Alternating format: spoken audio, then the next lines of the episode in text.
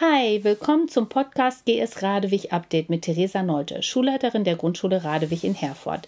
In diesem Podcast sprechen wir über das Licht am Ende des Tunnels.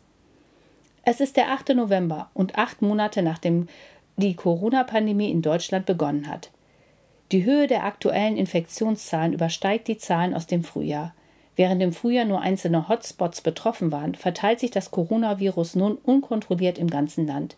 Die Krankenhäuser beginnen sich zu füllen und trotz besserer Versorgung sterben immer mehr Menschen an der Corona-Infektion. Das Frühjahr stand unter dem Motto Gemeinsam schaffen wir das. In der Zwischenzeit ist diese Einstellung, wie ich es nenne, einer Pandemiemüdigkeit und einem Pandemieärger gewichen. Während der Winter näher kommt, fürchten sich viele Menschen davor, infiziert zu werden und fragen sich, wie sie körperlich und seelisch unversehrt durch den Winter kommen sollen. Wie können wir uns am besten schützen? Wie können wir uns am besten auf die schweren, lange Pandemiemonate vorbereiten? Dafür müssen wir wissen, was auf uns zukommt. Wir nähern uns den dunkelsten Tagen, Wochen und Monaten dieser Pandemie. Viele sagen mir, ich habe Abstand gehalten, ich habe immer eine Maske getragen, mich nicht in großen Gruppen getroffen. Aber es sind jetzt acht Monate, es ist so lange her. Ich kann das nicht mehr. Ich will mein altes Leben zurück. Diese Art von Pandemiemüdigkeit kann ich sehr gut verstehen. Aber jetzt aufzugeben, ist keine Option. Die Gefahr dabei ist, dass diese Menschen mit dem Coronavirus abgeschlossen haben, bevor das Virus mit ihnen abgeschlossen hat. Viele Menschen haben einen Pandemie-Ärger. Manche glauben, die Pandemie ist ein schlechter Scherz oder eine Erfindung der Politik. Diese Menschen werden ärgerlich, wenn man sie bittet, Abstand zu halten oder eine Maske zu tragen. Es ist schwer, weil wir diese Menschen nicht davon überzeugen können, die Maßnahmen zu ergreifen, die eine weitere Ausbreitung der Pandemie verringern würde.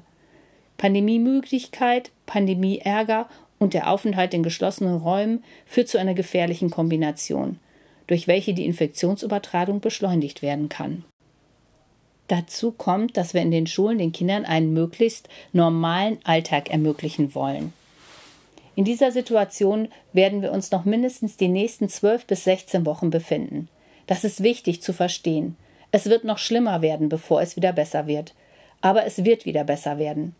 Dadurch, dass wir wissen, was kommen wird, können wir uns positiv darauf vorbereiten und positiv damit umgehen. Das ist wichtig.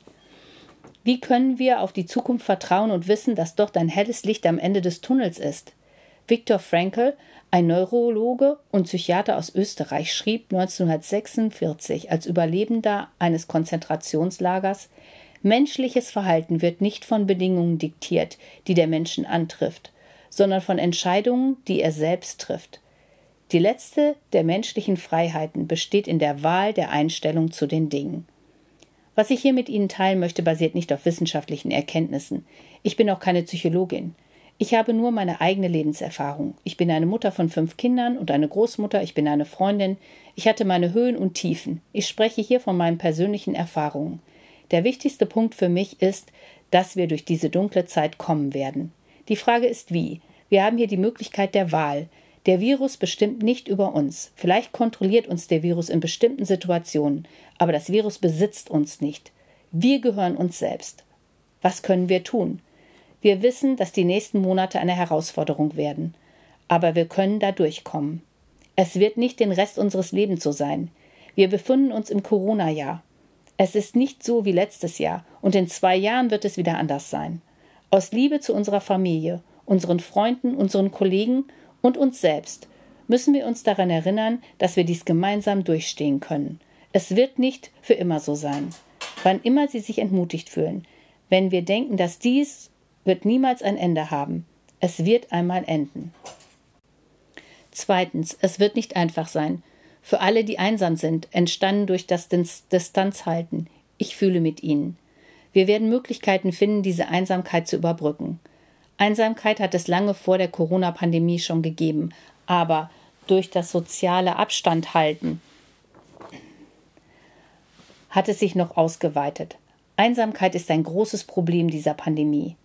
Es ist schwierig, seine Eltern und Großeltern nicht besuchen zu können. Für viele von uns gibt es auch finanzielle Schwierigkeiten und große Unsicherheiten durch die Pandemie. Ich wünsche Ihnen allen, dass die staatlichen Mittel und Unterstützungsmaßnahmen Ihnen in dieser schwierigen Situation helfen. Es wird nicht einfach, es ist unser Covid-Jahr. Für viele von uns ist es nicht möglich, sich in eine Blase zu begeben, in der wir nur mit wenigen Menschen Kontakt haben. Wir müssen jeden Tag raus, damit die Schulen offen sind, damit die Krankenhäuser funktionieren, damit Essen in den Supermarktregalen steht. Der nächste Punkt ist, seien Sie ehrlich zu Ihrer Familie und Freunden. Manchmal, wenn wir Konflikte umgehen wollen oder schwierige Themen nicht ansprechen wollen, dann sind wir nicht ehrlich. Manchmal sind wir nicht ehrlich zu uns selbst. Seien Sie ehrlich, weil dies ein wichtiger Punkt ist, um durch die Pandemie zu kommen damit man zu jemandem sagen kann, nein, das stimmt nicht. Wissenschaftlich ist es so. Darum müssen wir tun, was wir tun müssen.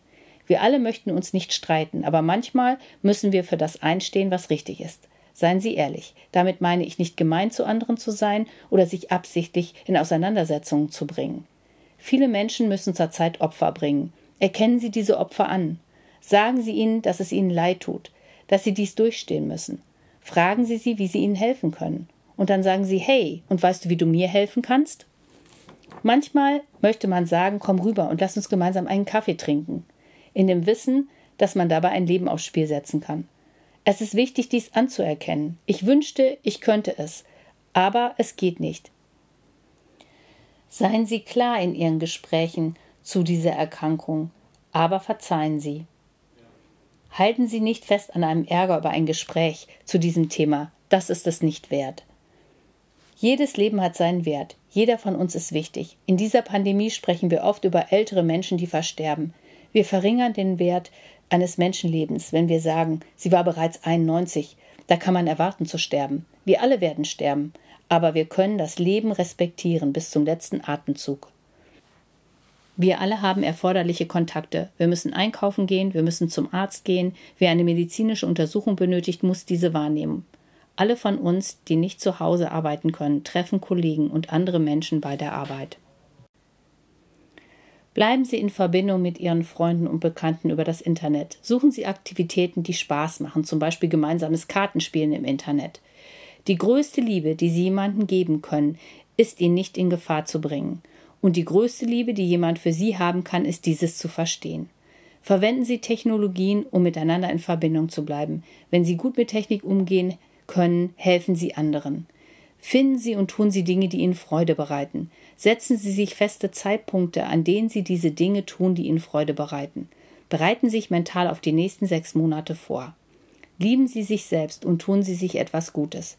Wenn man deprimiert ist, wird man traurig. Seien Sie gut zu sich selbst, seien Sie gut zu anderen, aber seien Sie gut zu sich selbst. Nehmen Sie sich vor, jeden Tag besonders nett zu jemandem zu sein. Es ist wichtig, in dieser Zeit anderen wohlwollend und mit großer Freundlichkeit zu begegnen. Wir kümmern uns umeinander. Wir sind eine große Familie. Und das ist, was Familien tun. Ich hoffe, diese Ideen helfen Ihnen, sich auf die kommende Zeit vorzubereiten und dabei hoffnungsvoll und voller Freude zu bleiben. Zum Schluss wünsche ich Ihnen noch eine ganz wunderbare Woche. In der nächsten Woche sprechen wir über das digitale Lernen in den Schulen.